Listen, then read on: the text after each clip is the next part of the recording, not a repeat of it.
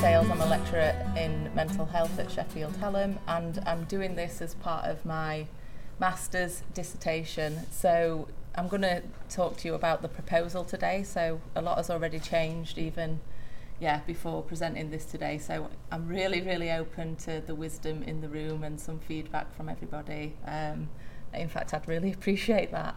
Um, so yeah, I'm looking at what are the mental health experiences associated with transition into motherhood for non-birth mothers in the perinatal period?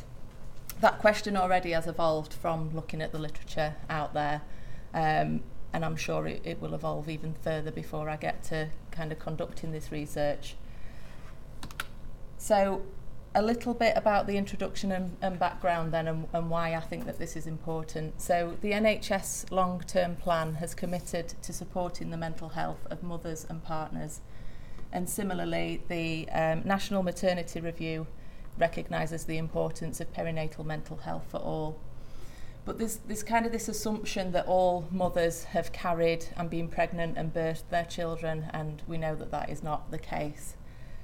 So we know from the evidence as well that perinatal mental health affects around 20% of women, but it's still not clear from the evidence um, the impacts on non-birth mothers. So from this, perinatal mental health services are developing a partner pathway. Now the, the research is already well underway into this, um, but it's particularly around fathers, partners and biological mothers. So there's still the gap there on the needs for, of uh, non-birth mothers in the perinatal period. As well, the evidence tells us that postnatal depression is cited quite a lot as increasing for lesbian mothers, but again, there's, there's a gap for non-birth mothers. And I think there's still this kind of um, heteronormative approach to family composition, as well as um, the idea that the heterosexual cis family is still um, yeah, the norm when, when we know that from what non-birth mothers are saying that that is not the case.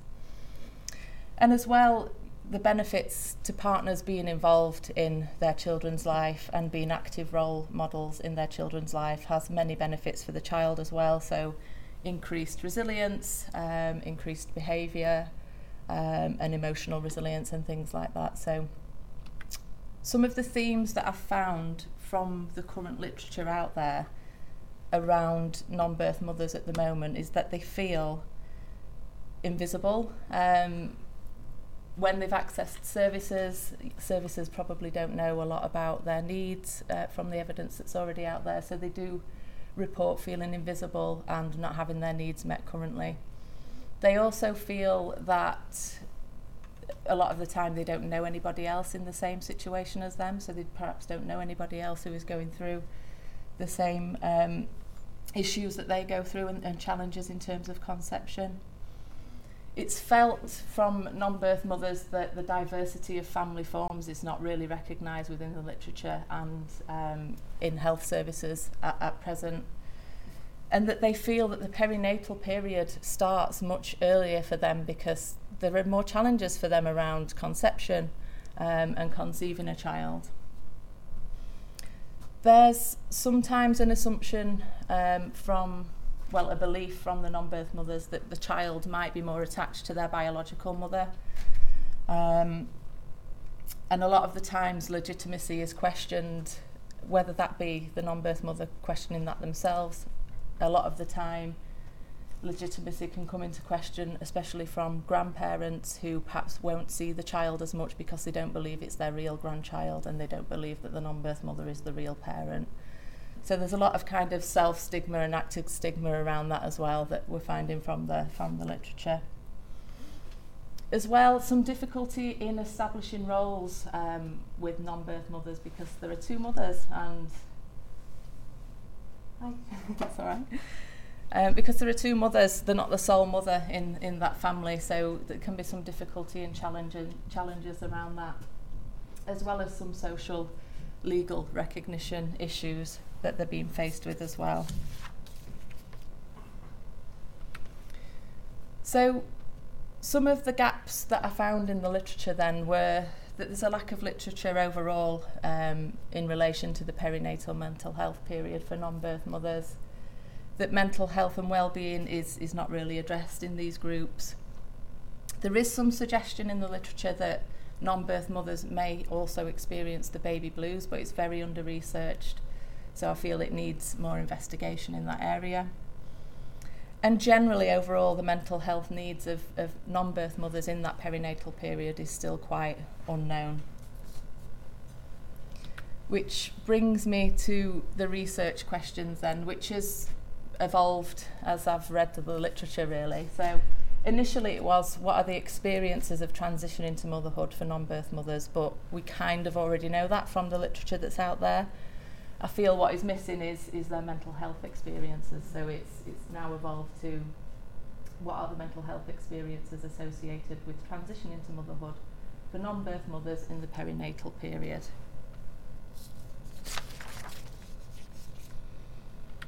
I think it's probably obvious, given that we're at a qualitative conference, that it's going to be a qualitative approach that I'm using as well as a phenomenological approach um, because I really want to find out what people's experiences are in this period. Um, yeah, and I'm more interested in, in kind of the human experience from, from my viewpoint as well. I intend to conduct one to one semi structured interviews. initially I thought about focus groups, but I feel that given the potential for the emotive content, um, anybody that's got children knows that it's completely life changing, it turns your world upside down. So um, I want to be able to create the space for people to have that one to one discussion with me, given that it, it might be quite emotive, the content. I then intend to use thematic analysis um, to look at the data.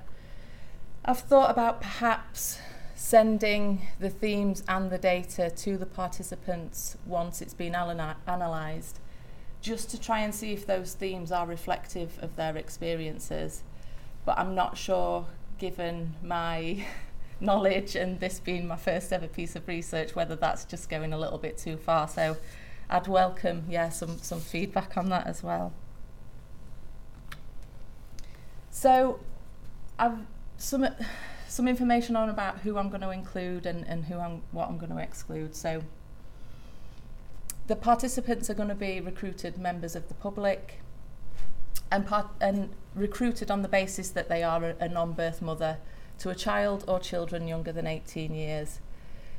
I felt the need to have th- that it's a planned pregnancy, so using assisted reproductive technology, so whether that be IVF or insemination. I thought that they could respond to either a social media post or poster, but given that I don't use social media and I don't want to open myself up to trolling, really, I'm, I'm still undecided on that uh, for my own mental health, really. But I thought about if I wasn't going to use social media, perhaps I could um, approach perinatal mental health services and see if they have any support groups and kind of recruit that way. Obviously, my researcher contact details will be provided whichever uh, platform I choose to recruit. And some of the exclusions, so I, was I'm going to exclude non-birth mothers who are, who have become mothers through adoption, fostering, or step parenting, and that's not because I don't think that that's really important. It is. We need to know the information around that as well. It is purely because this is the first piece of research that I'm ever going to have undertaken. I want to try and narrow it down for yeah for my purposes as well as um, other purposes. But that's not to say that I won't go further with this. Uh, you know, once I've done this research and then investigate that even more. Similarly, I wanted to exclude people if English is not their first or second language. And that again, that's not to do with, you know, the lack of importance around that It's just that I'm a sole researcher and I don't have any funding, so I literally can't afford an interpreter. So I don't have a budget for it. Again, it's, you know, not to say that that's something that I won't ex- explore in the future. So I thought about conducting face to face interviews either in person or via Zoom. And I wanted to give the option of both really because I feel that recruitment could kind of reach f- further afield. So, you know, giving people more of an option to be able to attend those those interviews. I think as well in terms of COVID, I know it's you know people probably aren't as concerned about it anymore, but the options there as well if they are, there are still concerns around meeting face to face. I'd record on electronic device, but I guess the the yeah the beauty of Zoom is that it would go straight to the cloud and, and be recorded that way. Yeah, transcribe the interviews, and I have the option of using private rooms at Sheffield Hallam University to conduct the interviews, or I thought about even maybe you know using a space off campus that's more neutral. Really, I think it can feel sometimes a little bit intimidating, perhaps, to come into a university. In terms of ethics, so the normal ethical principles will apply to this. Um, as I said earlier, I, I thought about maybe sending the data to the participants following analysis, but I, I don't know if that's too, yeah, too big really for my first ever piece of research.